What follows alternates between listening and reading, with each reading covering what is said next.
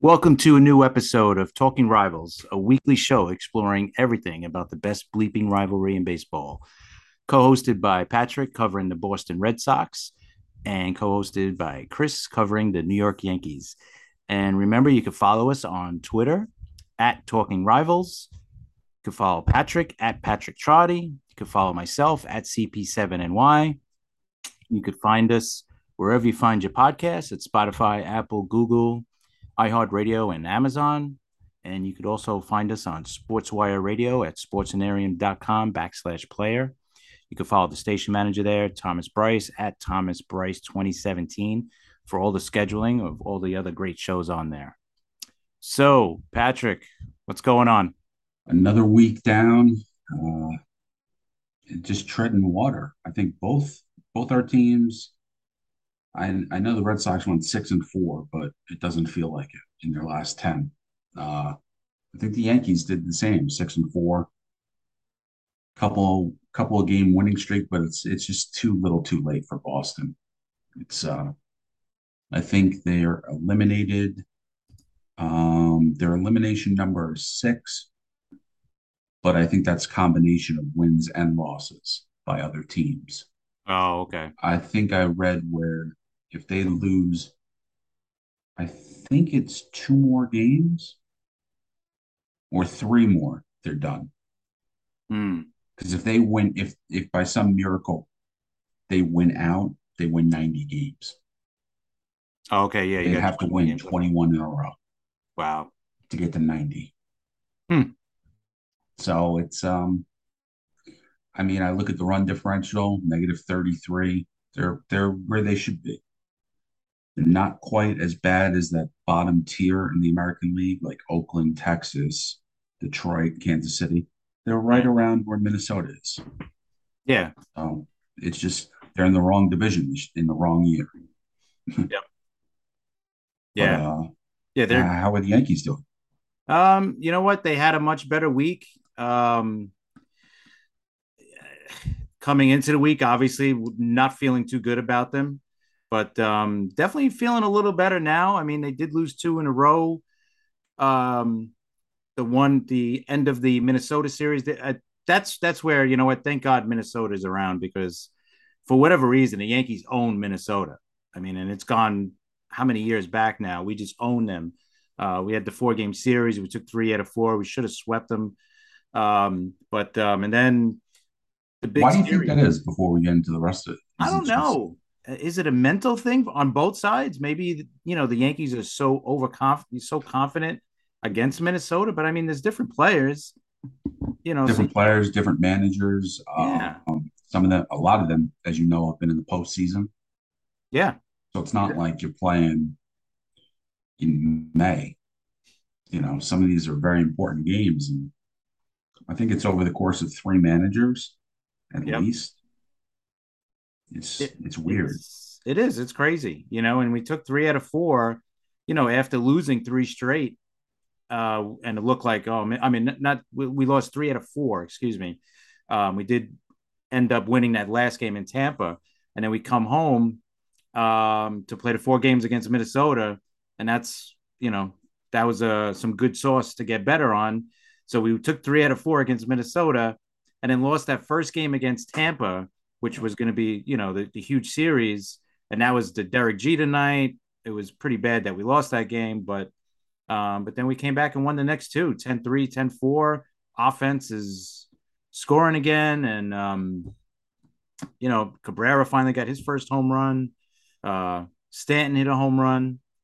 The first time in a while, right? Yeah, he hit one off of uh, a position player the, the day before on Oh, Saturday. that's the one that got him yeah, and then kind of off the schneid.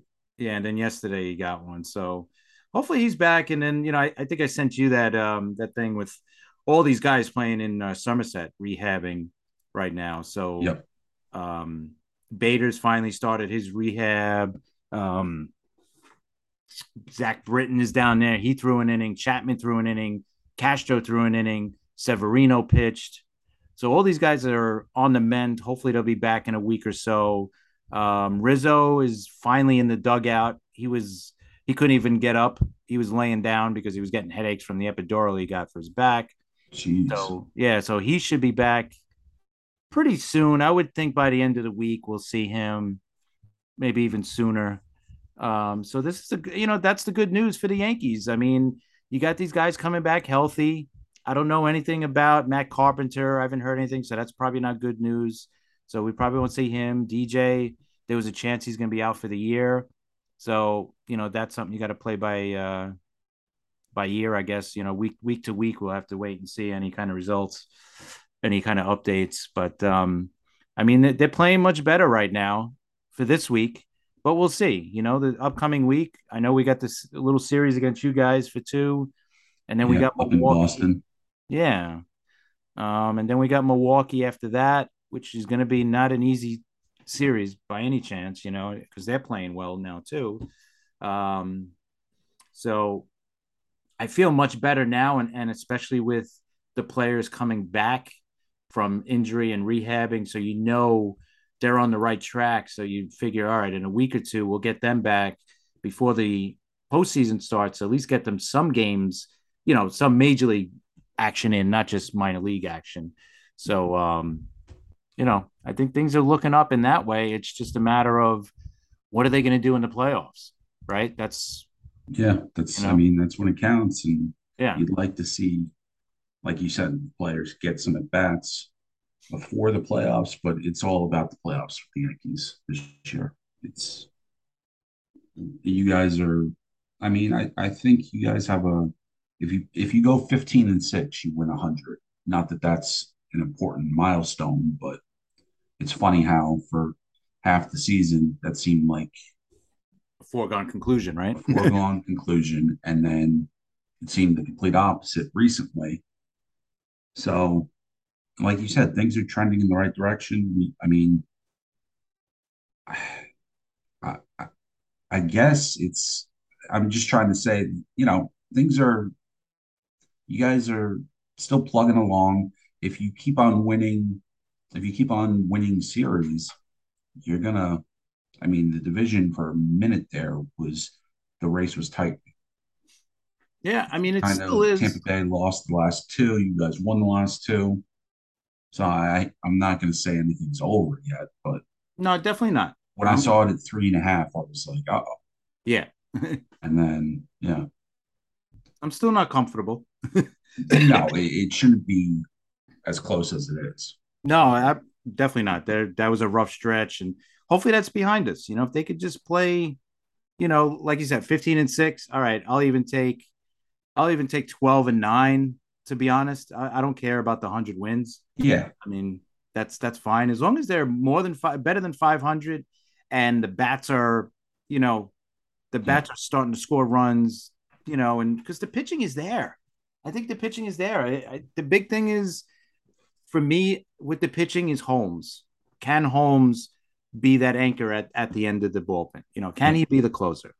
That's my biggest question with that. And the starters are the starters. I, I think the rest of the pitching is fine, especially if we get some of these guys back. If we get Britton back, if we get Sevy back, if we get even Effross, I heard he was going to start to rehab as well.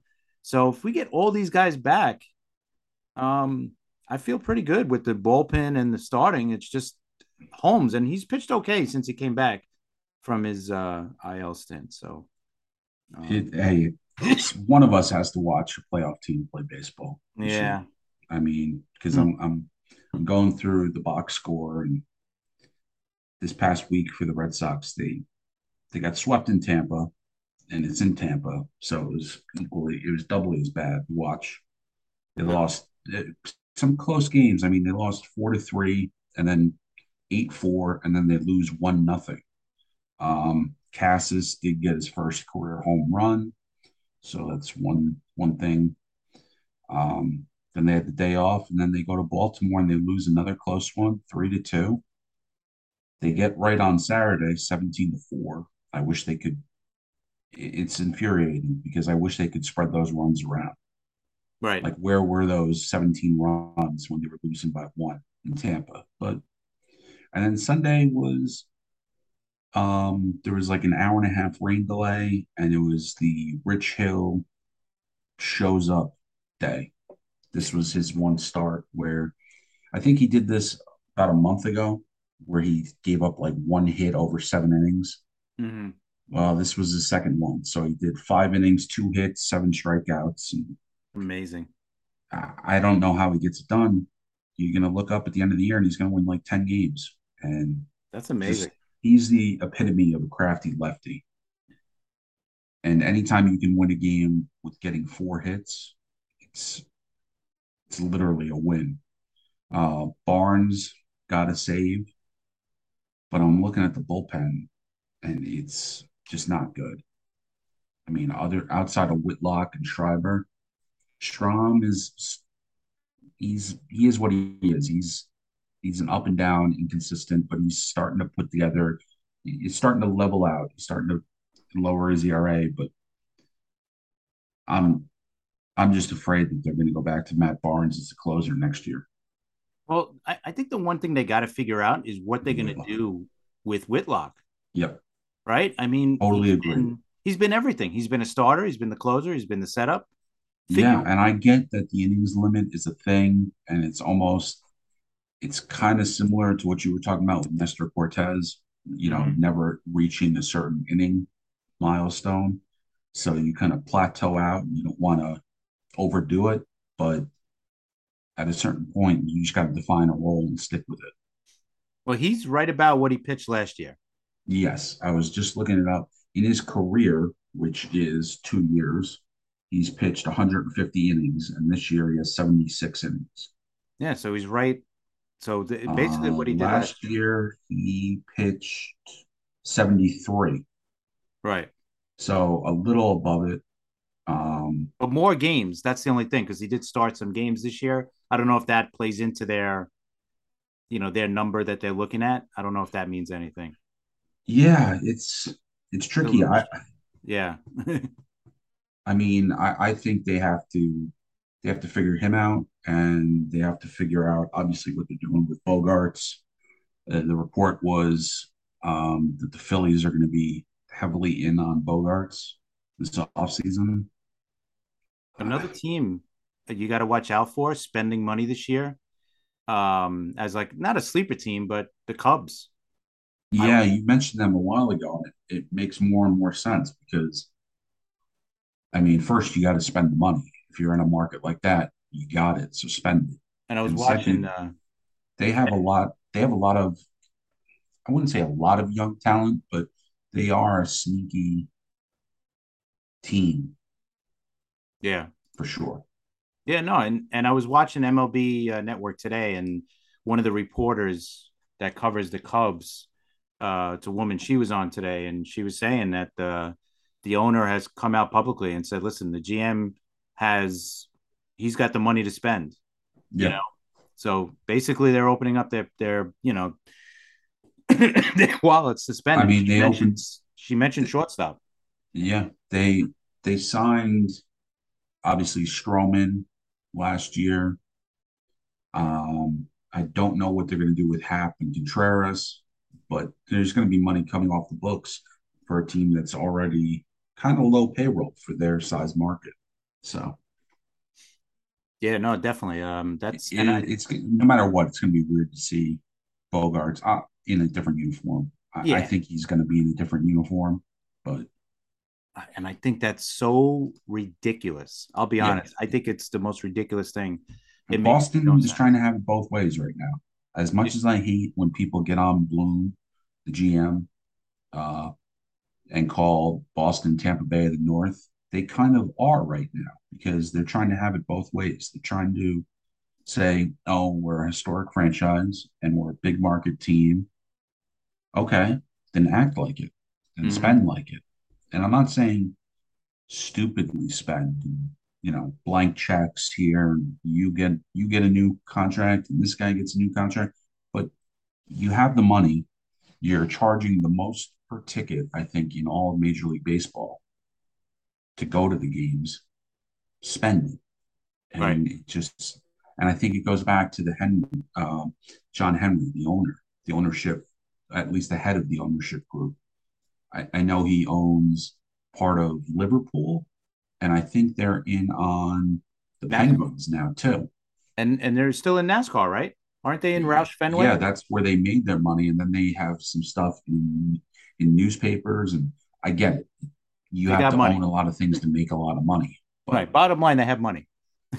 yeah, they have the money, and it just seems like they might be stretched a little too thin, or they figure, hey, as long as we can make money with the Red Sox, we don't have to we don't have to go the extra mile.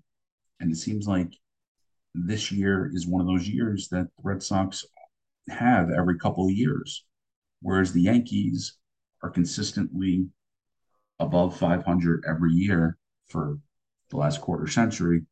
Red Sox, Bobby Valentine that year. Um, they've gone from worst to first a couple of years. So I guess the hope is next year people get healthy. I I, I don't know what they're doing with Bogaerts though. I don't get it because he's shown the ability. And we've said it how many times that Boston is like New York. It's not an easy place to play in.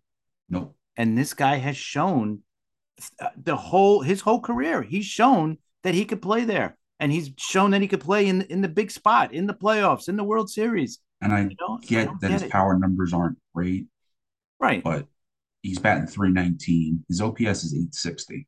So it's above his career OPS. 13 home runs, 66 RBIs. His his defensive metrics have actually gotten a little better than what they were, and they always were average at best. Right. But he's I mean, he's 29 and he's proven it in that market. I, I just don't know what more he has to do. I, Like, if you're not going to spend it for him, right. Who are you going to? what's right, the next thing that's coming down the pike? Rafael Devers. What's the excuse going to be with Devers? Right. It can't be the age because he's four years younger. It can't be that he hasn't proven it in Boston because he has. Is it going to be the defense? Is it going to be, well, we can't spend a 10 year contract on him because of where is he going to play? hmm I just, if, if this happens, if this happened once with Mookie Betts, I could just chalk it up to, okay, fine. Well, I think at least with Betts, you got something for him, right? I mean, they traded him, and Yeah. with Bogaerts, you're going to lose him, and what are you going to get? A, a pick? I don't even know if you get a pick because he's opting out of the contract. Right. That's right. I'm not sure. I think those picks are attached to free agents. So that I don't know It's going to look even worse. as an unrestricted free agent, or I wouldn't even know. Even even to your point, even if they do get a pick for him, Right. It's and Okay. think about this. You you know, the Red Sox are having the season that they're having below 500, not going to be in the playoffs, and you're going to lose Bogaerts for nothing and you decided to keep him during the trade deadline. You know, like they could have moved him at the trade deadline and got, you know, a, a pretty good package for the guy, obviously, from somebody who yeah, they would have gotten yeah, a couple. absolutely. They would have gotten a couple of prospects, and you can build around. And look, prospects, like we always say, are But it's 50 something 50 lotto tickets, Right. but it's better than nothing. Right. And how how's that going to look when you turn around to your fans and say, "Oh, we couldn't sign Bogaerts," and then you're going to be like, "Well, why didn't you trade him in July when you had the Exactly. chance?" Right? You could have got something for at least. Listen, the fans are not going to be happy either way, but at least if you traded him, you could say, "Listen, look at the guys we got. This guy's going to be uh, you know, he's the next Juan Soto or he's the next whatever." So at least you could hold on to that. This way, same thing with the Yankees. I, but at least the Yankees were, you know, in first place and all that stuff. So you can't trade Judge at that point. You know, that's No. like impossible. And he's carrying the team. So It's it's infuriating because it's Bogaerts is doing everything he can do and everything he should do. mhm. And it's I I, don't think they should give him uh, a blank contract, a judge situation. I don't think you should think that either. But they should they should say, here's our best and final. And if it's truly their best and final offer, make it public and give him the captaincy and say this is this is where we went to. This is our our final bottom line. And I think I I'm not going to be happy if he doesn't re-sign with Boston, but I'll understand it if they say this is if they offered him five years, 150 million, 175 million, whatever the number is, Mm-hmm. and some team just says, you know what, we're going to give him seven years. Right. Okay, fine. I I'll have to accept it. I get it. And you know but what? if Boston is just saying, well, he has three years, 60 million on his contract, and if that's it, because earlier in the year, there was a report that between the Red Sox and Devers, they were at least 100 million apart. And Bogaerts and the Red Sox, they were significantly apart. I, I don't I don't get it. With the money they they the revenue that the team generates, I I think you can figure out a way to I I just don't know how you go from two all stars on the left side of the infield to potentially none. Right. Yeah. I and I and you know what? It's going to be the same situation with with the Yankees. I think the Yankees are going to up their offer from what they offered him before the season, Yeah. and I think with same thing with I think it's going to come down to the same. It's going to be the same situation. I think another team's going to come in and go a little bit higher on the years, maybe not the per year salary, but definitely the years, and he's going to bolt. And just I think Bogaerts is the same thing. Boston's going to give him a good a good offer. May not be you know an overwhelmingly great offer, but I think it's going to give him a pretty good offer. I think they have to business wise. Um, and then I don't think he gets as in. much as obviously Trey Turner or um a who are the Correa, right? agents. Yeah, Dansby Swanson. They're, they're different types of players, but yeah, they uh, are all Carlos good Correa too. can opt out.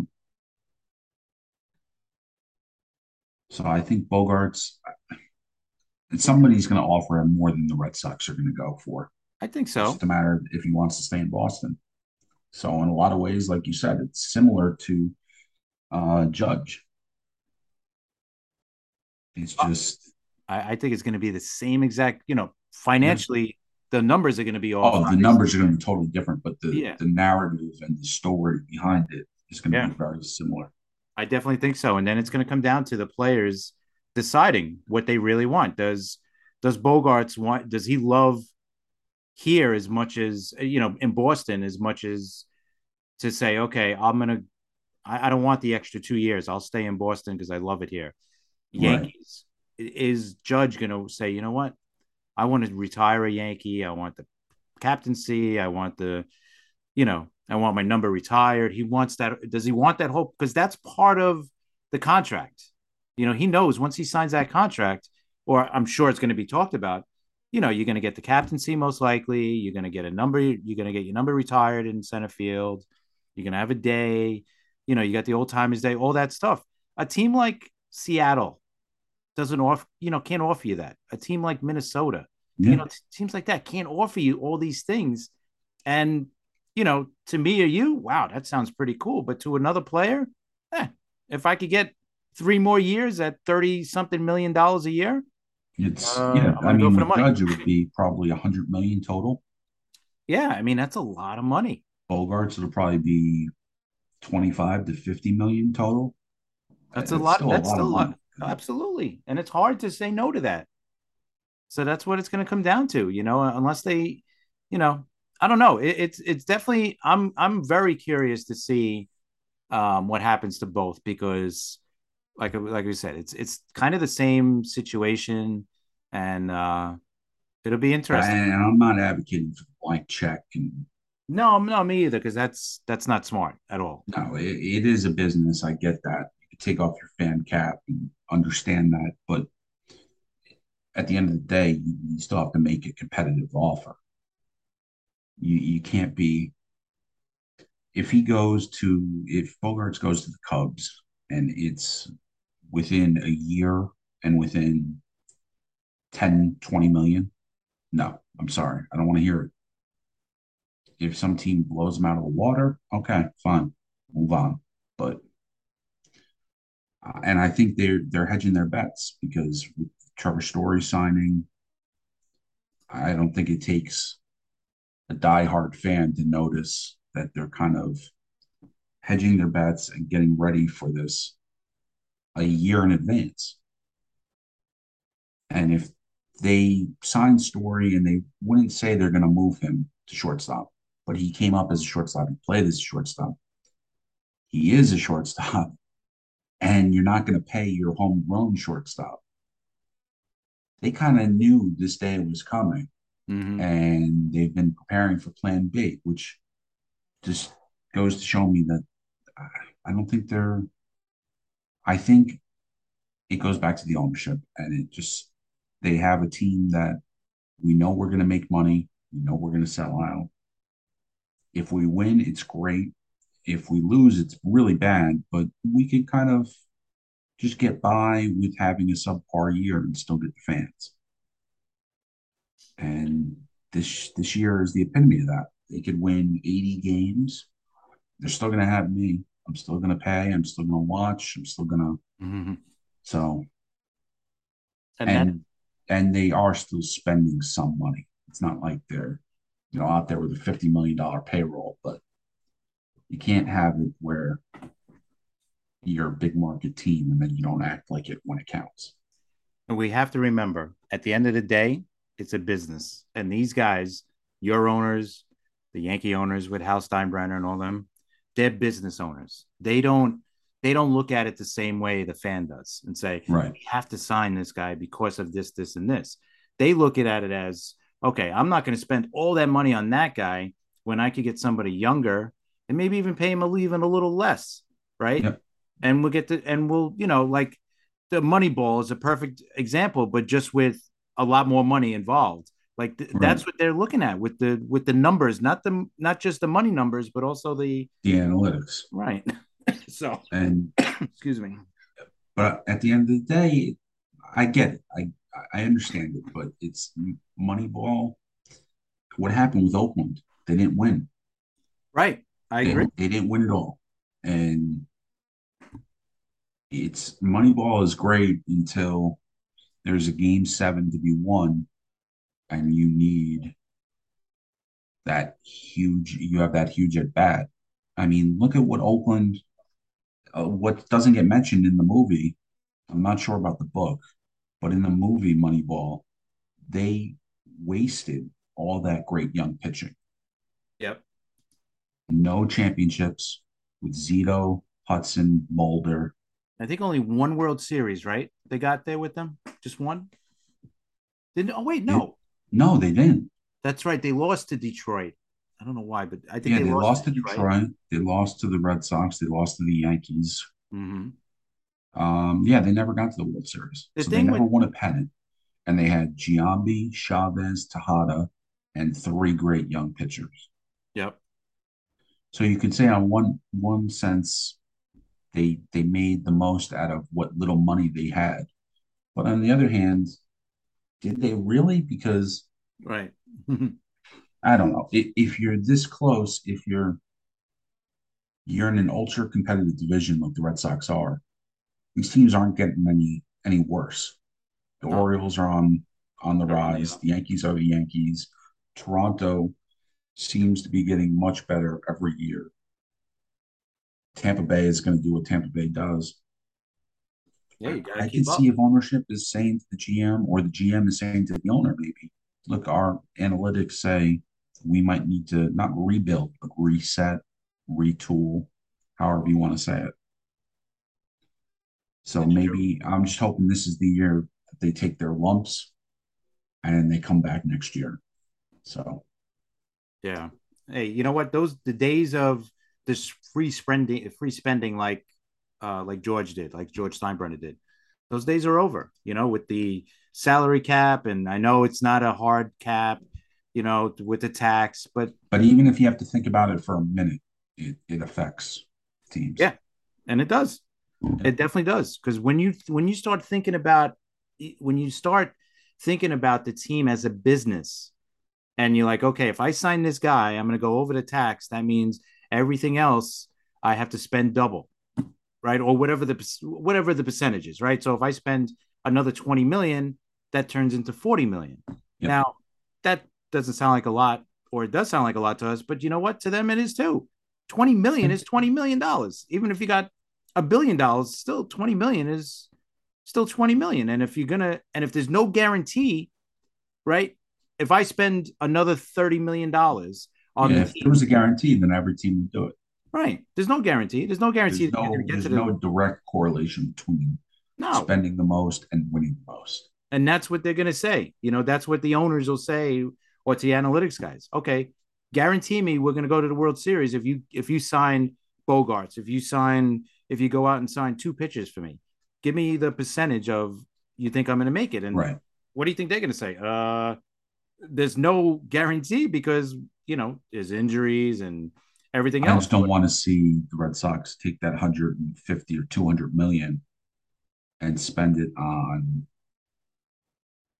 a bunch of no offense to him, but like a Rich Hill and you know a bunch of fifth starters and a right, bunch second of tier guys, players. third tier guys. I got yeah. Yeah, you gotta.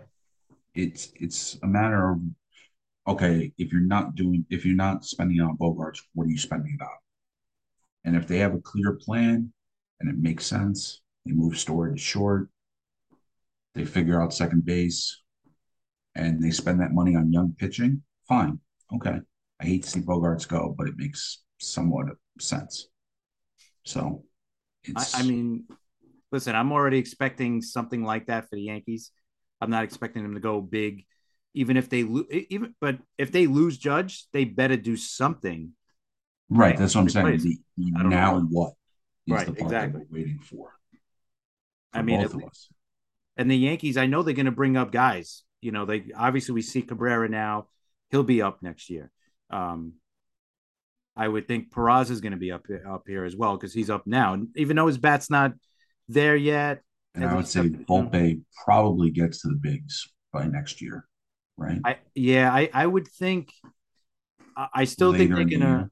Yeah, I still think gonna manipulate the the service clock the time thing. So I'm gonna say May. Right, May is when they they they can Yeah, hold off till May. Right. Yeah, I yeah. forgot what the exact date, but I think it's May. So I'm expecting that with them. I, I hope not. I hope he gets, you know, the opening day, you know, spot. But you never know. Um, but uh, yeah, it's definitely going to be a, a new team next year. I mean, Hicks is already, he's got to be gone. I don't know who's, I don't know how they're going to get rid of him other than releasing him. But I can't see him coming back next year. I yeah, I, I wouldn't.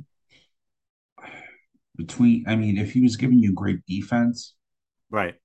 you could kind of live with it. As For a like a little bit, fourth, but- fifth outfielder.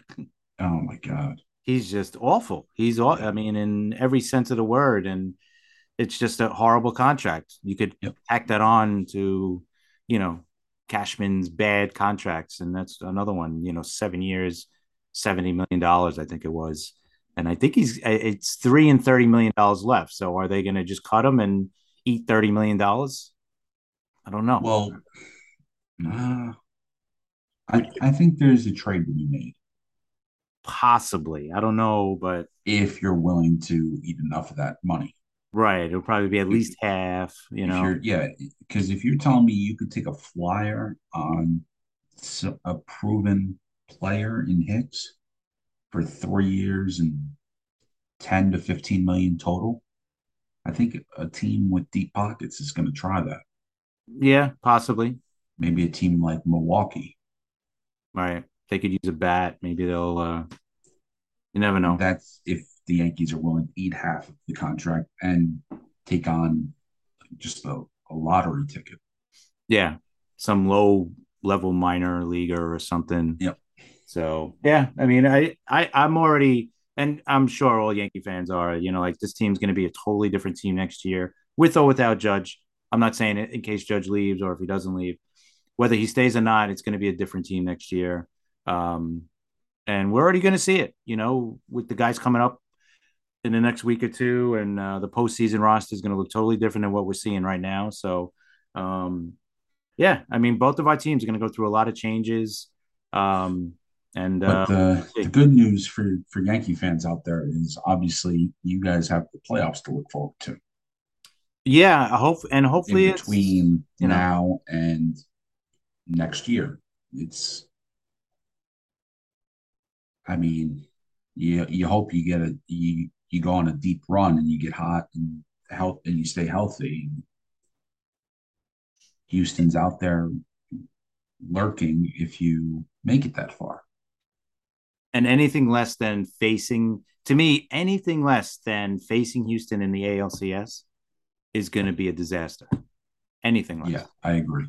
They have to at least get to that point. If they go to Houston and let's say they play them and they play till seven games and they lose a seven game series, which yeah, if you possible. lose to like a Verlander, you, you know, like yeah. a that's anybody that's pitching for them is good right now. Yeah. so, and and I listen, and you remember going back to April, May, even June when they were playing as good as they were playing. I said I don't know if they're gonna. I still don't think they're gonna beat Houston in the playoffs. You know, I still think they're gonna get yep. stuck at that. You know, but back then they at least had home field advantage. Now they don't even have it. I mean, now I think they're right. five back of it. So I think um, I think in April, May, and parts of June, if I'm not mistaken, the Yankees played better than they were. Probably for the second half of the year, they played worse than they were. I don't I don't think you've seen the true leveling out, which is weird because there's only what 20 games left. I don't think you've seen Probably what the Yankees won't. truly are. And I don't think you will. I think no. you're just gonna uh, unfortunately for Yankee fans, you might find out in game five of the first round. Sure. You know what I mean? It, it could be one of those things where, but on the other hand, you got to be in it to win it. So you're if you're in the playoffs, you get hot. You, you could ride Judge and Stanton, get some pitching, and you got to be you got to beat the best to be the best, right? So you got to yeah, go through Houston and listen, that's what it's going to come down to. You know, you got to get past Houston. Until we beat them, we're just going to be, you know, second place guys or third place guys. So, um, can we can we beat them? Yeah, I I, I don't. I'm not talking like Houston is unbeatable. It's no. just that we haven't beaten them yet. So until we right. do beat them, until we do, it's a thing to consider. Yeah, I, until we beat them, they're they're going to beat us. That's the way. That's my mentality is with the, with this team because I haven't seen this team rise up and win a playoff series against Houston. When they do, I'll say okay, and I hope I'm wrong. I hope they go on a run and get to the World Series and beat whoever's there, probably Dodgers, Mets, whoever. But right now, they're just obviously extremely inconsistent because we've seen them play really well and really bad. And you know, if they play like they have the last few games, maybe say 10 games, they're at 600, you know, they're six and four. I'll take that the rest of the way. You know, I'll be very happy yeah, if you go six and four, that means you, you won a series, three games that, yeah, you're winning series. So, and that's all you got to do. Doing that in the playoffs, obviously. Yeah. I mean, if, if we do that, I'm, I'm very happy going into the playoffs. If they're playing that way. And, um, like I said, uh, we'll see what these guys coming back and what they're gonna how they're gonna and that's the I think that's gonna be interesting going forward is when they all come back, how they're gonna fit everybody because a lot of these guys aren't I would think Peraza is gonna get sent down, you know, when one of the bats come back, like Bader, or they, they might even get rid of Marwin Gonzalez. You know, he's the name we've been talking about for like two months. Like they should release him, but um and but now with Cabrera, you know, maybe Hicks. I don't know what they're going to do with Hicks. Are they going to really waste a, a, roster spot with just him sitting there on the bench because they're not even playing? I don't think you can. No, you can't with all these guys coming back. I mean, and then the bullpen as well. You know, you got good arms coming back at some point, hopefully. So, and then Bader, um, maybe DJ LeMahieu comes back. You know, Rizzo is going to be activated this week probably. So, um, yeah, a lot of changes coming uh, good changes finally. Um, and we'll see the last couple of weeks, uh, two, three weeks, whatever it is. And hopefully, still got, you know, still got five games between each other. So I guess the Red Sox now are officially, they're officially in the mode of let's, uh, let's just play trying to trying to come up with a nice way of saying let's just play spoiler to other teams and looking ahead tomorrow, it's in it's in Fenway. Last two games against the Yankees in Fenway on the year. Uh, Pivetta's pitching. It doesn't say that the Yankees are the Yankees haven't listed their starters yet. Okay. The pitchers for Tuesday or Wednesday. Uh, but it's going to be Pivetta and then Bello for the Red Sox. And I I don't know what to expect because Pivetta, I mean, there was a point there, I think he was eight and three, and we were talking he might get a shot on the All Star team, and now he's nine and eleven. So you can tell how that went. yeah. Since then, it hasn't been that great. Um, and Bello, look, he's one. In, I'm throwing the stats out with Brayan Bello because this is his first year. It's not even his first full year up in the big leagues. And he finally got his first career win. He's starting to he's starting to pitch better. He's a young, promising arm for the future. So I'd be interested to see what he does against the Yankees. And then after that, the homestand continues against Kansas City. And um, after that, it's, you know, we play you guys again in the Bronx next weekend. And then a lot of divisional games. So the Red Sox are playing spoiler, and the Yankees are looking to get healthy and put their best foot forward for the playoffs. And there's only four full weeks until the playoffs. It's yeah. crazy. And you know what? I look at, and you could you could look at it too with the Red Sox. You could point to two series, two teams that they've played, the Red Sox, and you could say that against these two teams have cost them a playoff spot, right? Toronto, they're three and thirteen. Yep. And Tampa, four and twelve. Yeah, you, you could say three. you could even broaden it out and just say against the American League East. But at least with the Yankees in, Bo- in Baltimore, they're like right around 500, right? They're six and seven, seven and eight. You can live with that. I mean, that's against the Yankees. That's yeah. The other two combined, what are they? Five and 25. Yeah, figure. Yeah, that add seven more wins between the two of them. Yeah, that cuts the lead from. Yeah, that that'll where does that put you? At least in the wild card. That would if they won seven more. Right now they're ten back of the wild card, so that would bring them down to three back. They would be in front of Baltimore right now, in between Baltimore and Toronto. If they won yeah. seven more, and you're in right it, in it, but... right? And and that's all you. You know what? Against listen against Tampa and Toronto, I'm not saying you should be twelve and four, but if you're playing 500, that's all I'm saying. Play 500 against those guys. Yep. You know, that that's all you got to do. Think about it. That's all you had to do this year. And you would be in the playoff race right now saying, all right, you know what? We're in it. We got a better chance than Baltimore, who's been red hot. So um, it's amazing. I mean, last year I've, I've said it so many times. We won one more game against Baltimore.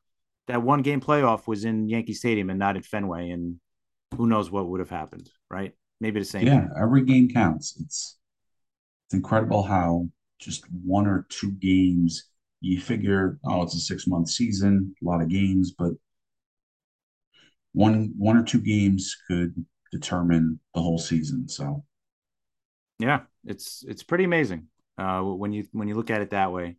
And um, then looking around the rest of the league, I know we've been talking about Pujols for a while for a couple episodes, but he finally passes A Rod, so he's fourth place all time. He's at 697 with 20, 20 or 21 games to go, I think. Uh, I, he place. I think he. I think he's going to get the 700. I'm hoping he does. So. Three more, right? You would think, and yeah. he's been he's been hitting great. He's hitting over.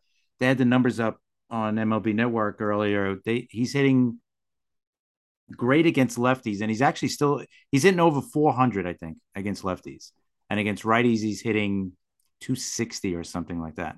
At this point, it's not bad. It doesn't. Yeah, the average is he's just he just wants to finish his career with 700, get into the playoffs, and it's um it's amazing what he's done. I mean, we've already talked about the the consistency and the greatness. And it's just uh I think you brought it up a while ago.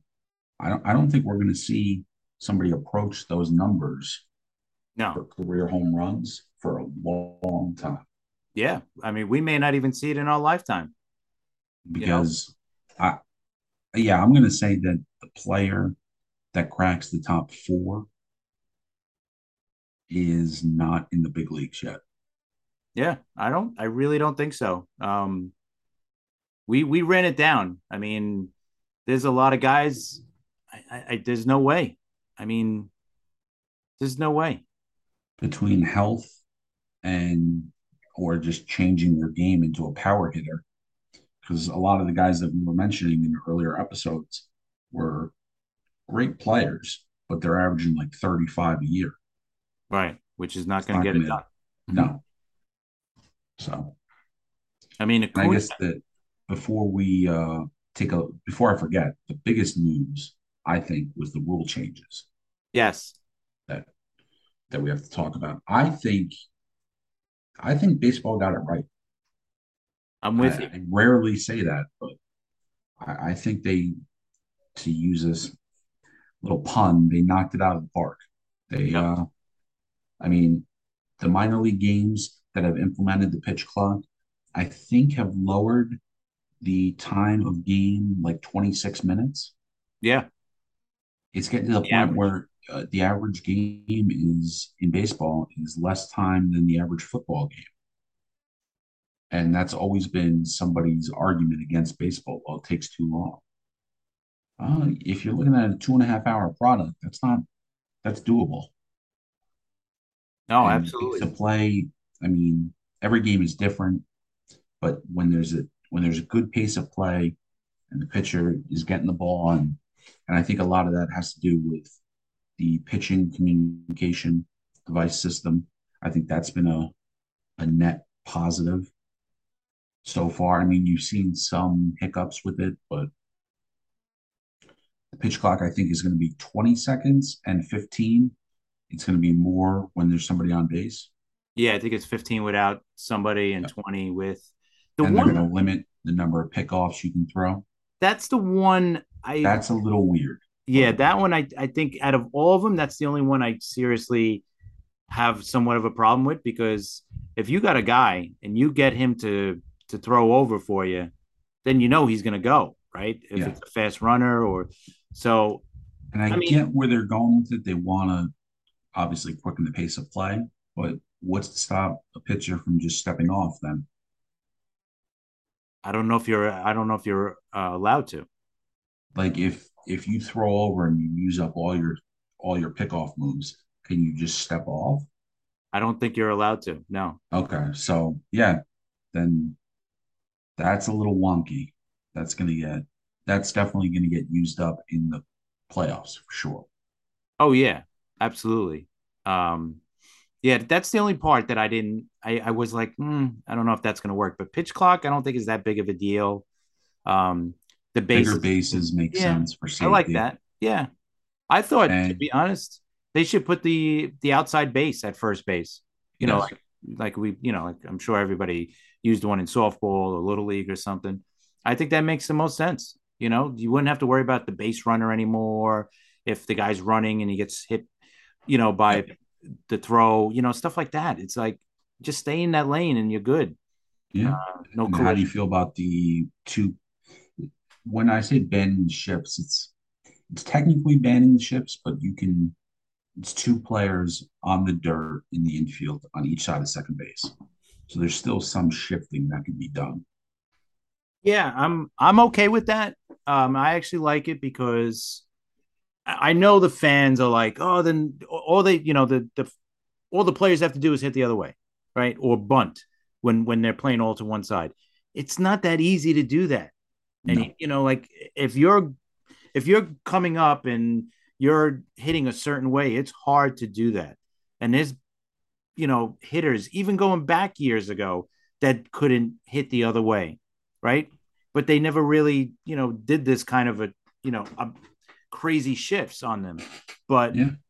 it's just it's hard to do, and it's hard to teach a a guy in about thirty years old. Okay, now you got to hit the other way. Now you got to hit that ninety. I think it was Ted Williams who famously said, "I'll just hit through the shift." Yeah, and that's what I mean. It worked for him. Yeah, so I, I understand when I say, you know, baseball did it right this time, some fans are going to say, well, there shouldn't be a clock for the pitching, and there shouldn't be, you have to stand certain places Right. defensively. But look, everyone's got to play somewhere. And every sport has these little, you know, certain men on the line of scrimmage, certain players. Yeah. You have a position for a reason. It shouldn't it shouldn't deter it's not going to take away from the game, I don't think. I think Pitch gonna, clock might take some time to get used to, but I don't think for the players. I think more so for the fans. I think it's going to make the game better. Yep. It's going the um, the speed of the game is going to be better. The tempo of it is going to be better. Um, I they brought it up to. I hate to keep bringing it up, but um, when um, think about it, if there's a pitch count, right, a pitch clock, think about a big moment in a playoff game, right? Let's say Justin Verlander is on the mound at Yankee Stadium, bases loaded, three-two pitch, right? You're going to hear the crowd count down five, yeah, four, you know? So I think yep. it's going to be kind of cool. I think there's going to be great moments with this. I know it's going to be different, but I think it's going to speed up the, the game. Um, listen, if we could get a baseball game in under three hours, that's awesome. And if it's going to be anything like, I know, you know, some of the younger people didn't see games from 30, 40 years ago, but 30 years ago, the games were pretty good. They weren't these three hour, three and a half hour marathons right? So I think yeah, I think baseball can safely get around 245 to maybe even less. Yeah, anything under three hours is a is a bonus. You know, that yeah, much under three hours is definitely. great. So two and a half hour game, two forty five. That's you want to see that, you know, and with action, and with a lot of hits, and with guys stealing bases because that's that's become a lost art form is stealing bases. You don't see that often anymore. And now you probably will. I, I think you're going to see more guys steal bases because of this. Yeah, and I think I think baseball wants to go back to I think the 80s. Right. Where it's just more contact, more just more more balls in play. Basically anything before I think 2000. They yeah. want to get back, you know, like just uh a good game of baseball and a yep. little more up tempo. Because back then they didn't take four hours to throw a pitch like some of these pitches that are doing it. But what some of these, I don't know who is going to be, but some of these guys are going to have to get used to that. But 20 seconds and even 15 seconds is a lot longer than than we think it is. Yeah. Oh yeah. You know, so I, I don't think it's going to impact. These guys will figure it out if if it's some of these guys that take a lot longer um, you know, we we've seen guys. Steve Trachsel. Yeah, that was bad. You know, and that yeah. guy he wouldn't be able to handle it. But um, yeah, he'd be like, "All right, I'm done. I can't do this." I'm good. Uh, One yeah, pitch. right. I can't pitch anymore. So yeah, no, I I like it. I I'm kind of excited. And the other thing, um, I think Cone brought up during one of the Yankee telecasts was the um, the balls and strikes challenge system that they might bring in too, um, kind of like a hybrid system before we get to the um, before we get to the uh, robot umpire, right? Yeah. So it'd be like a bull strike where if it's a close call and if you want to challenge it, you could challenge if it's a ball or a strike, and only the batter, the pitcher, bat is it batter, pitcher, and catcher are the only ones that could um, ask for a challenge. And how? Yeah, I've heard that, but how many would you get? Oh, I don't know if it's the one like it is with the regular challenge, or right. if it's two. I forgot what it they said, but he said he goes, it's a good kind of uh, bridge to the robot umpire. Or before we get there, let's try this, and if this works, maybe we won't have to get to the because he was saying that the robot umpire is not hundred percent yet.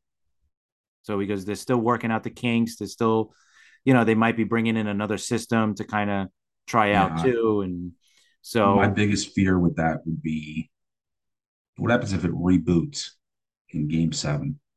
Oh yeah, then it's the gonna be delay and right. Yeah, I, I agree. With computers, you never know, right? I mean, I get that there would be a human umpire on the field too. Right, but how do you are you going to just be like, okay, we're going to start calling balls and strikes? You know? Uh, yeah, that Yeah, you're right. I, you know what? I never thought of that, but thinking about it, What happens if because isn't it that the the the human umpire is there calling balls and strikes, or he's there behind home plate and he has something in his ear telling him that's a strike, that's a ball. yeah, that's what'll probably happen. Right. So it's not like, you know, when I first heard robo umps, Yeah, no, it's I'm not thinking, be. you know, Jeffersons with Jetsons, like, you know, like an actual computer there. But Or what happens if, you know, the umpire's there and he's just waiting to hear and the thing says error and and it's game seven and it's a full count. And now we're starting to sound like old people by saying that. Yep. Like, what If happens you try turning it off and turning it back on, Right. but you would hate to see, I mean, they're going to get I agree. No, out. it's right. I think that's why. To me, this is bigger than these cha- these changes, right? Because, like you said, if they don't want to be in the middle of a big game, and you know we see error or whatever, oh, we're gonna have to, and and you know the game's paused for twenty minutes because they're rebooting the system. You know that would be pretty embarrassing for them, especially on a big stage. So, I think that's why they're. I think they're taking as as much time as possible on this, and Yeah. that's why You want to, you want to roll it out once and implement Right, it once exactly. and get it right. that's why I I kind of like the um that hybrid system before we get to there. Like, give us this balls and strikes thing first, the challenge system, figure that out, whatever way it's going to be. Let's see how that's going to be first. So this way, you know what? Now you could push the, you know, the the robot umpire down a couple of years, you know, because now it's Yep. at this and like, oh, okay, this is pretty good. We could live with this. And then when the computer get uh, the robot umpire gets here, then it's a little easier, I think, to swallow it's like, oh, okay, all right, this is not so bad. So Yep. and by then the pitch clock would be already normal, and so I, you know what, you said it first.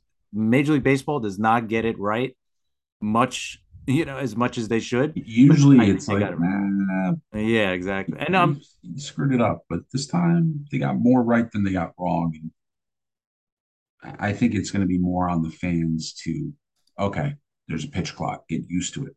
Because the players in the minor leagues are used to it. yeah, they're already there, you know, and I think um, I I I really do. I think it'll be fine, and trust me, there's gonna be fans, you know, are not gonna accept this no matter what happens, right? They they don't care, you know, like they're Yeah. like, oh, that's that, you're changing the game, and but in every sport, the game changes, you know, it it evolves in some way, and we've seen it in every single sport. They've evolved in some way, for better and for worse, and that's what baseball's doing, and they have to do something because yeah, you know what? Attendance is down, and you know what? They're not getting that younger crowd watching anymore.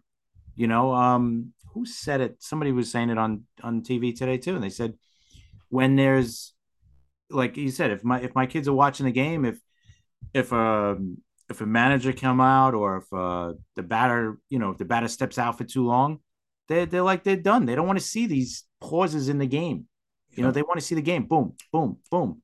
You know, I think eventually you'll see the umpire, uh, the manager, not even come out to change the pitcher.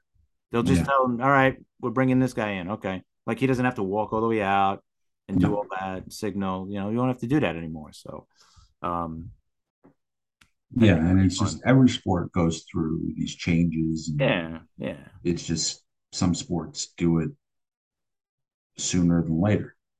right. So I think it's all good for the game and streamlining it, making it more accessible to more people. Oh, absolutely, absolutely.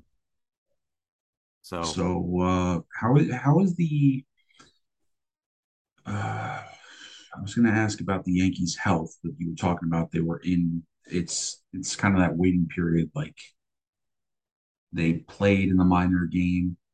They played in Somerset, was it double A? Yeah, so I I think it's Most of just a them. matter of time. So it's kind of just waiting it out and seeing how they respond to it. Yeah, I think Bader Bader just started his rehab. I think on Sunday he played. He got a couple of hits. I think he's So, probably the most important. uh, him and I think S- I'll I'll say Severino too, Okay. Yeah. because Severino gives you that. He's that kind of swing guy. Like, do you put him as a starter and then you put someone in the bullpen that's starting for you now? Like maybe not Cortes because he's been great, Um, you know, maybe Taillon in the bullpen or, you know, Schmidt will go into the bullpen. You know, like I think yeah. Severino gives you more, a little more options pitching wise. Um, and yeah, Bader definitely on the offensive side, and Rizzo coming back. You know, at some point, I don't know if he's gonna. I thought they were gonna start ramping up some kind of baseball activity on him because he he was home like not even up. Uh, yeah, that's not good. It's yeah, he was like, laying oh, down. I could try and maybe no. Yeah, I mean it's it's pretty amazing, and uh, yeah, I, I think he'll be back by the weekend for sure. And DJ, they're talking about maybe the next homestand, so that's another week if he comes back, which would be awesome. Um, and then you got uh, you know, Benintendi. I don't know if he's gonna come back with the with the hand. If he comes back, I'm I'm thinking it's gonna be like in the playoffs. You know. I, yeah, I, I don't know, see him coming early. right away. Yeah, all. I think it's too early to say like, okay, he's coming back this time because yep. I think they just got the cast off, so it's a matter of you know seeing how it's healing and so who knows? I, I I'm not even like thinking about him. I'm thinking more Rizzo is more important because we right now we don't have a first baseman. Right, we're using Marwin Gonzalez as our first yeah, baseman. It's not. No, and he's not. You you said it first. If you could play all those positions, then you're not really that. You know, if you can't really play one position, right. then you're not really that good. And he could handle himself. You know, he's not a total poop show over there, but you know he, yeah, he is what he is. I right, mean, he's not gonna. You know, yeah, yeah. So I'm I'm okay with it. You know, and um, so I yeah I think for me Rizzo, Severino, and of course Bader. And Bader's even more important if Benintendi doesn't return. You know, if Benintendi yep. returns, then you know, then you got you, you're really set because then I mean, then, imagine if they just return and you just they're average at bats, but they're defensively, they're what they're capable of doing. Yeah, it's, then that outfield's that's probably a great outfield defense. Yeah, that's as good as anybody. You know, you got two Gold Glovers and and Judge, who I think was a Gold Glove finalist, and yep. you watch him play, he's basically a Gold Glove outfielder on his own. So yeah, yeah, that would that would be great. Now the problem here's not a problem; it's a good problem to have all these guys coming back, that means a guy like Cabrera probably doesn't start. I mean, unless they're going to start him instead of, um, let's say, um, Donaldson at third, or maybe IKF at short. Are they going to really sit those guys in the postseason? I don't know if you pull the plug on IKF now. Right. Yeah. That's why I, I it's going to be bad on him and he's play, he's going to make the roster. He has to. Yeah. But I don't know if he's going to start many games because of that reason. Like, are you really going to sit these guys? I mean, they could. I would love it, but you never know. Maybe Donaldson comes back, and it would be great. That's the other thing. If Donaldson could get hot here the next, you know, three weeks, he hit a home run the other day. Maybe he's going to warm up a little bit, and because if yeah. that bat gets going, that's Oof, it's, that would be it's tricky, as you know, watching this team every day because yeah, they've on one hand the Yankees. The good thing for Yankee fans is you've seen this team what they're capable of at the start of the year. The other hand, there's a lot. You mentioned a lot of ifs. A lot of things have to get right. A lot of people have to get healthy. Things have to happen a certain way in the playoffs. But you've shown the ability in the first half of the season. So, right, it, it's it's one of those things where you really these last three or four weeks are really really important. I mean, obviously, you know when you want to win as many games as you can, you know, get the division as early as you can, but it's not like it was in May where some fans were thinking, "Oh, the season's over. We're we're going to win 115. You know, there's a lot of things that have to break right for the Yankees heading just heading into the playoffs. Yep. And then it's a whole new game. Then it's it's just a matter of getting these guys healthy. You know, um, and who's who's going to be healthy enough to get into the postseason, who's going to get enough at bats and all that. So, um, so I'm I'm I'm looking forward to these next couple of weeks. You know, I, I really wasn't last week. I wasn't looking forward to the end of the season because they were playing so bad, and I'm like, oh god.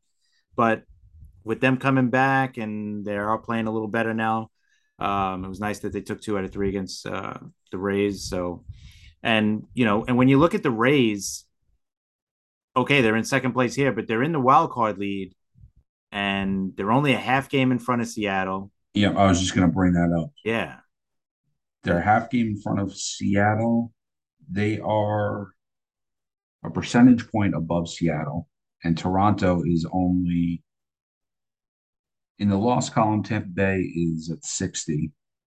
Seattle and Toronto are at 61. And then there's a five and a half game. Right now, I'm just saying that the six teams that are in the playoffs today are going to be in the playoffs at the end of the year. Yeah, the American I, League. I think that's safe. And I was right before the right before we started recording. I was looking at Tampa, Seattle, Toronto, and Baltimore's remaining schedule, and the only team that's got an easy schedule is Seattle. They got a pretty cushy last three four weeks, but Tampa, Toronto, and Baltimore all have tough games, and it's it's really gonna. That's why I think it's gonna stay like you said with these three teams because I think they're all gonna just you know, whatever. I don't think one team is going to pull away. Like I think Seattle's going to get that top spot, and then you know Toronto and um and Tampa are going to be two and three. That's what I think is going to happen. Uh, but I don't think Baltimore is going to make up five games. Actually, six in the in the loss column with Toronto, seven with Tampa. Yeah, that's a lot. Yeah, that is with what 20 ish games left, 20, 21 yep. games left. So 22 games for them, I think. And then the National League, it, it looks like to me it's 17 race for six spots. You get the Mets, Cardinals, Dodgers, obviously. And then the Braves. And then you got the Phillies, Padres, and the Brewers. Brewers are two back of the Padres for the final spot. I had I had the White Sox and the Brewers in the World Series, so yeah, I'm i think for the Brewers to get in there and lose in the first round probably, but it's it's going to be tough in the National League. Yeah, because I mean, I'm looking at it. You get in and you're going to play who? You're going to play a tough team like Atlanta, or uh, St. Louis, St. Louis, really good teams, and then if you win that, what's your your prize is playing the Dodgers. Yeah, exactly. Look at that. All right, here, let's look at real quick. I'm going to look at. I I have the Brewers schedule. You open up the um. You open up the Padres schedule. Okay. All right. So let, while you're doing that, I'm gonna. I'll tell you what Saint um what Milwaukee's got coming up. They got okay. St. Louis for two at St. Louis. Then they're home against the Yankees this weekend for three. Then they go to the Mets for three, and then they go to Cincinnati for four. Home against St. Louis, home against Miami, um, and then they finish up with Arizona. So their last six games are Miami, Arizona, but before that, they're a little. Tr- actually, their last three, six, nine games, yeah, are Cincinnati, St. Louis, uh, Cincinnati, St. Louis, Miami, and then Arizona.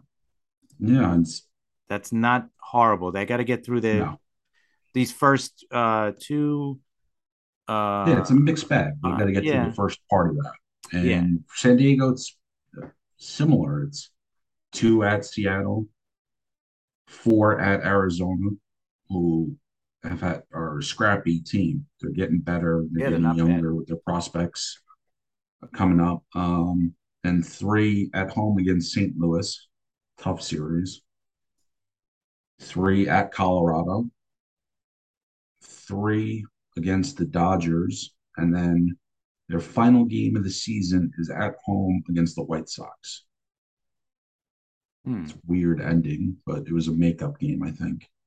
But look, anytime you're finishing with the Dodgers, that, that's tough. But you you got winnable games there for San Diego. And You got Arizona, you've got Colorado. It's a mixed bag. and the Dodgers are going to clinch the the division in a, a day or two, right? Yeah. They're up by 20 games right now, which is Yep. ridiculous. And I said it earlier, San Diego is closer to the last place than they are first place Yeah. in that division. And Colorado's 36 games out. So that's not good.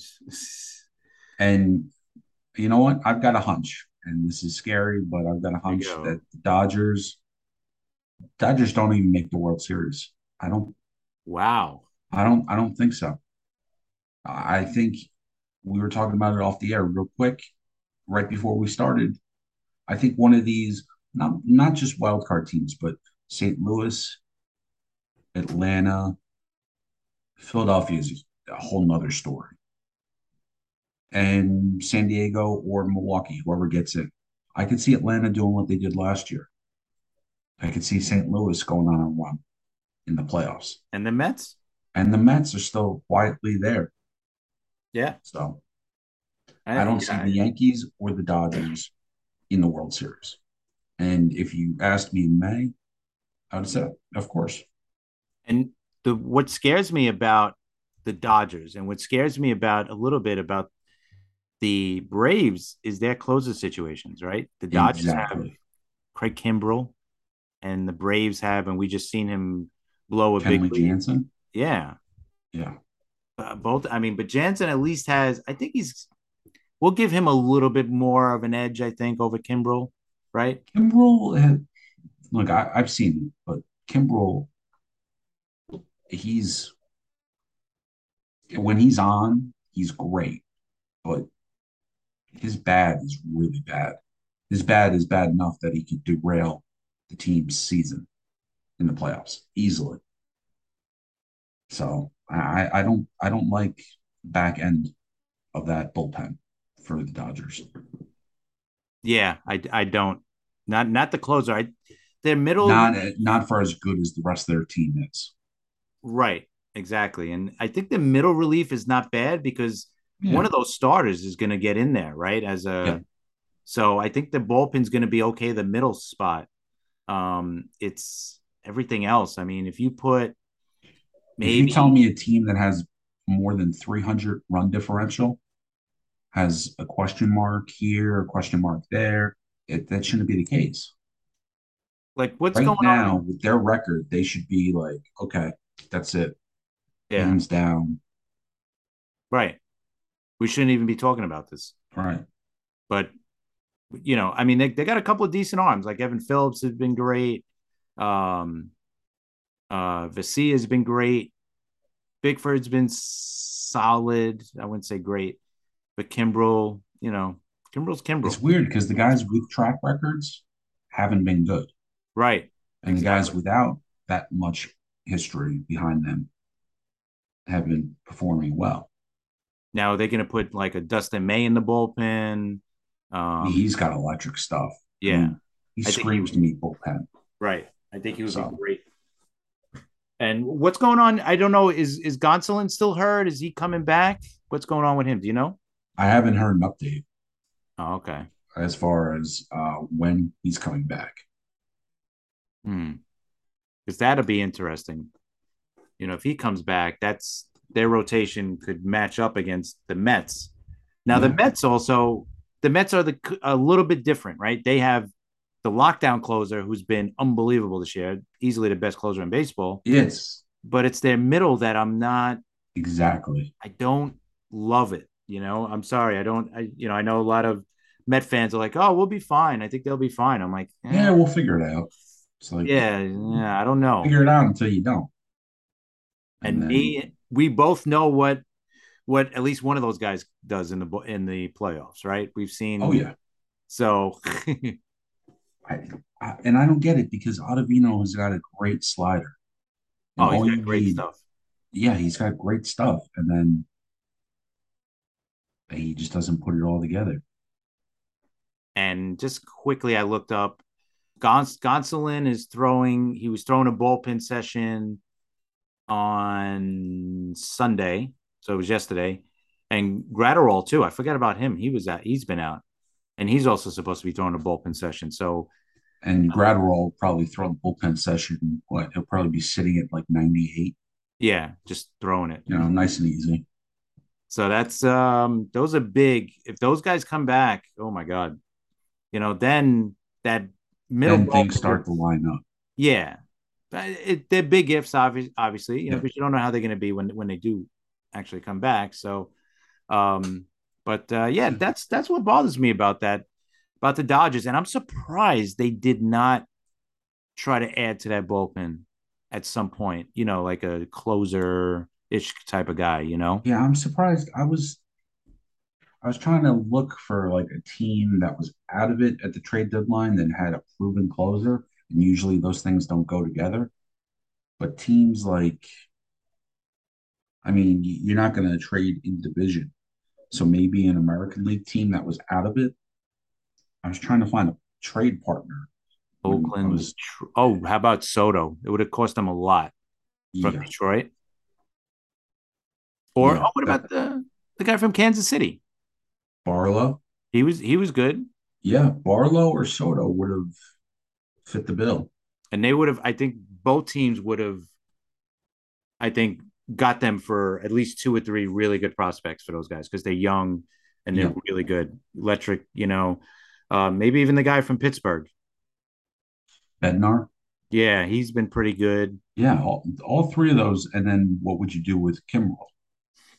Right. That's that's exactly. the bigger thing. And then what would that say to I mean, I think that'd be a positive. Obviously, anytime you acquire borderline all stars, oh, it oh, just shows absolutely. your team. Look, we're willing to upgrade. No one's safe. We're a great team. We want to get even better. I think it would have made a lot of sense. Definitely. Maybe the price was too high. I'm sure the Dodgers looked into even sure for the them, right? We're open to anything. So, even for the Dodgers, the price was too high. Dodgers, once in a while, it's too expensive. Who knew? And before we get to trivia, uh, you did show me on this day in history, and this is a good one. Today in 1979, Boston Red Sox legend Carl Yastrzemski collects his 3,000th hit with an eighth inning single against the Yankees at Fenway. I knew it was at Fenway. I didn't know it was against the Yankees. And I know he went. There's always like a backstory behind the 3,000 hit. He went like 0 for after he got his 2,999. He went like 0 for like four games before he got his 3,000. But it's, it's fitting that he got it against the Yankees at home yeah. in Fenway. I don't know who the pitcher was, but I do see Chris Chambliss as the first baseman for the Yankees. Yastrzemski on another in another franchise, he would be hands down the greatest, one of the greatest play. Like if he was on uh, another team other than the Yankees, obviously, he would be he wouldn't be overshadowed by Ted Williams. It's just right. funny how certain franchises are just loaded at certain positions as far as all-time greats. And Yastrzemski, even by me, when we were doing the all-time teams, obviously he was on the Red Sox all-time team for both of us. Yeah. But my point is, he kind of he kind of gets underappreciated because everyone talks about Yastrzemski. Uh, everyone talks about Ted Williams, and Yastrzemski just quietly you know, 3,000 something hits. But yeah, that's an all time great. So, oh, easily, easily. And I noticed the video also.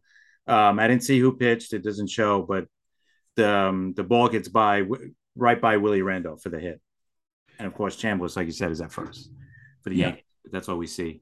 But uh, and yeah, I've never seen Yastrzemski play in my life. So, and obviously never seen Ted Williams play, but I just I think that adds to it as far as what I was trying to get at. Like he's underrated in a certain yeah. sense. As it's just one of those things. If I haven't seen him play, he look, he's great. He was He was on the cover of Life magazine, Newsweek. I mean, Yeah. when was the last time a baseball player was on the cover of one of those magazines? Right. No, But- it's true. I just wish I could have seen a guy like him play. I just caught the very end of him, so I don't want to say, you know, I, I caught the last couple of years of, of his career, so it wasn't anything special. Yeah, Yeah. he won the Triple Crown way earlier in his career. I mean, for for Red Sox, a little bit older players, I remember just Jim Rice being just a just a, a machine Yeah. as a as a bat. I mean, he was like one of the most feared batters that I remember the Yankees going against. You know, him. I put him Brett right up there with with Brett. You know, Brett was that way too with with Kansas City. It was just they were just Yeah. the the Yankee killers. Those guys. So, but um, So do we have trivia? yeah, I do have one. It's a small one. It's nothing major. I seen it pop up. Uh, there's only four players in Major League Baseball history. I'm going to give you one because he just did it. It's easy. Uh, uh, 55 home runs and 15 stolen bases in the same season. So Judge obviously just did it. So there's three others. In a season, Major League history. Uh, One I wasn't expecting, but the other two kind of make sense. Hmm.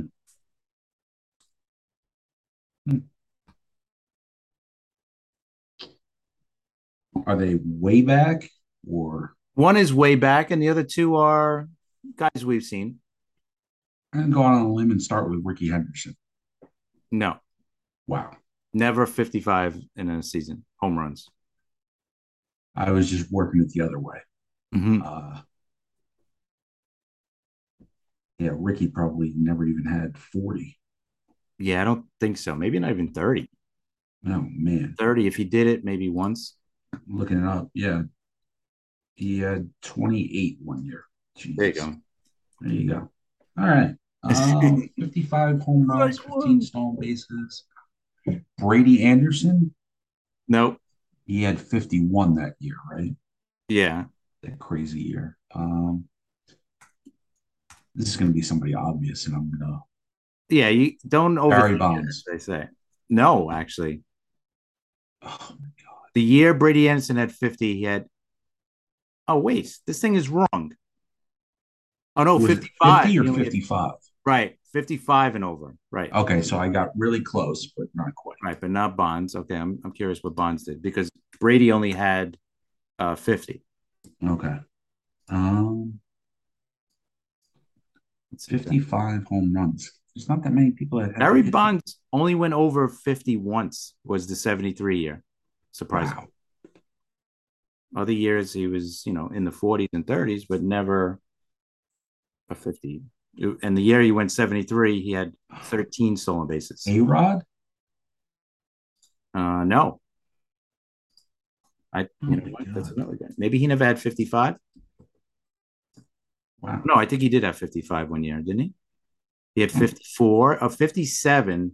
He had 57 home runs in 2002 with Texas, but only had nine stolen bases that year. And sandwiched, he had 18 the year before and 17 the following year. So, and the year he You had, see, I'm working this the wrong way. I'm doing, I'm thinking of the stolen bases for some reason, but 15. You Yeah, get it's- 15 stolen bases. yeah, you, you don't really think of these guys as, I guess, one of them out of the three that we that I that you don't have would be a a stolen base guy that you would think stolen bases right off the bat, kind of. Did Roger Maris No, 15 stolen bases that year? no. No. Okay. Um, Wow.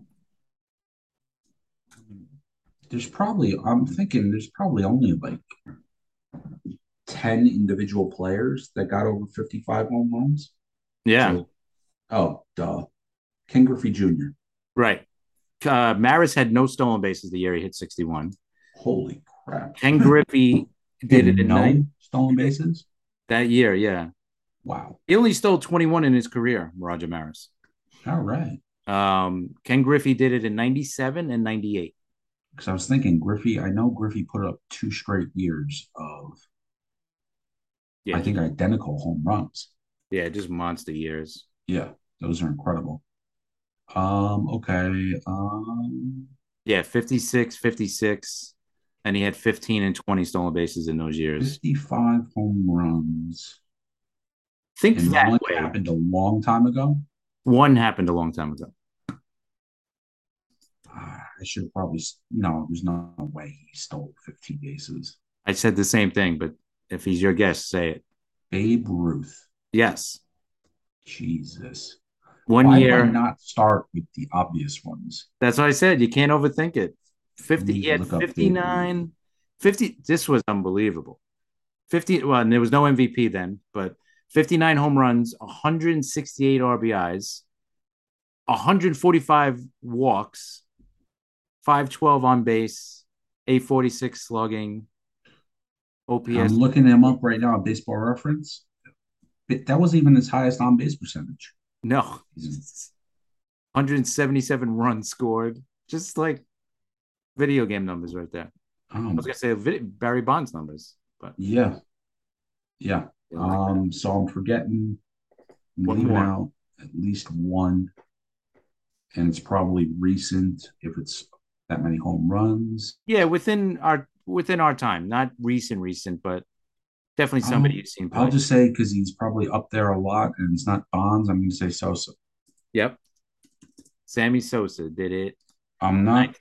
1998 as well. That was the year. That was his high water mark. And that was like- home runs.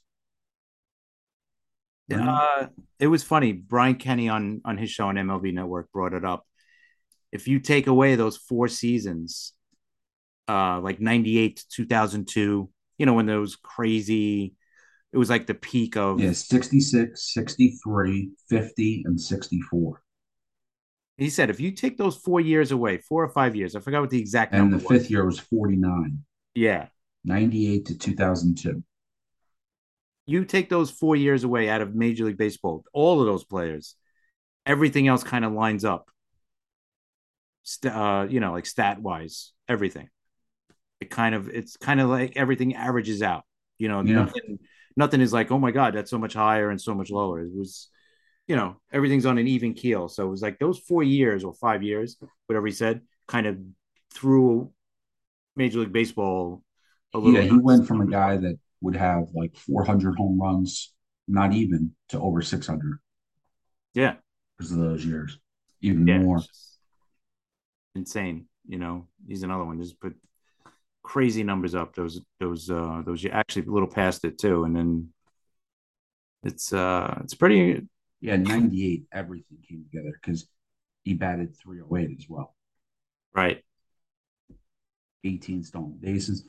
It's incredible. He only had only had 20 doubles. And when you look at that 98 season, he led the league in strikeouts and he also led the league in total bases. And he only walked And RBIs. times. Right. Led the league in RBIs and runs.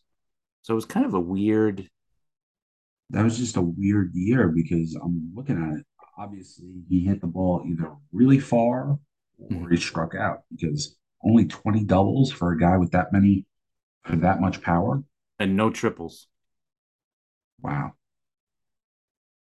So he had 86 86. Extra base hits and 122. He's a singles hitter. Yeah. that's the, that's my take. That's Yeah, I mean those years, those five years, he was first in MVP, ninth, ninth, second, and ninth. Hmm. I don't know how you finished ninth in MVP with 63 home runs. 288. Well, your team is RBIs. team wasn't good, probably, right? Yeah, They were good in 90. yeah, they they were finished sixth in the NL Central, 99. But that was because I think Kerry Wood and Prior got hurt, right? Yeah. Because they were good in 03, right? That was the uh Yep, that was the Bartman year. that was the year. year when I think Twitter would have broke if oh my god. if the Red Sox and the Cubs both made the World Series that year. Oof. Or if it happened just the way it did, Boone and Bartman. Or even Yankees Red Sox. I mean, uh, Yankees Cubs. I was really rooting for. That would have Yankees great. Cubs would have been interesting because it would have brought up did Ruth call that shot back Yeah. in the day? Oh, the league would have ate that up. Yeah. I really thought that year was going to be Boston and the Cubs. Yeah, I think you know what. At least a lot of people. At least one of them. Yeah. it's amazing how only one of uh, neither one made it, and Yeah. you know It's like, Yankees no, did Marlins. I then I was like, okay, shit's real.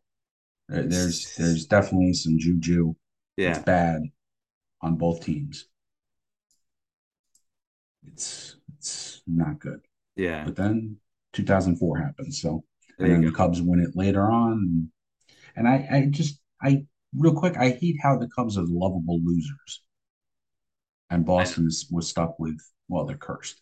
Right, right. Why can't the Red Sox be the lovable losers too?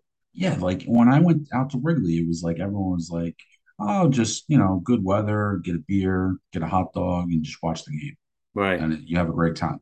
In Boston, it's like, "You effing bum, We're cursed. Ahead." It's like you know, it's just weird how different teams get this different label attached to them and it just sticks. Then sometimes they bring up the the curse with the Cubs, right? The Billy Goat Yeah, that Billy Goat thing, mm, that, that went that's a little away. weird. It wasn't as prominent And as then the the Red Black Sox, Cat in '69, right? that was the Cubs with the Mets. Oh, that's right. That's right. The one that ran on the field. That's right. Yeah. So I get it with Ernie Banks and then Sosa. They were kind of happy go lucky and let's play two with Ernie Banks and Sosa. I remember with the flag.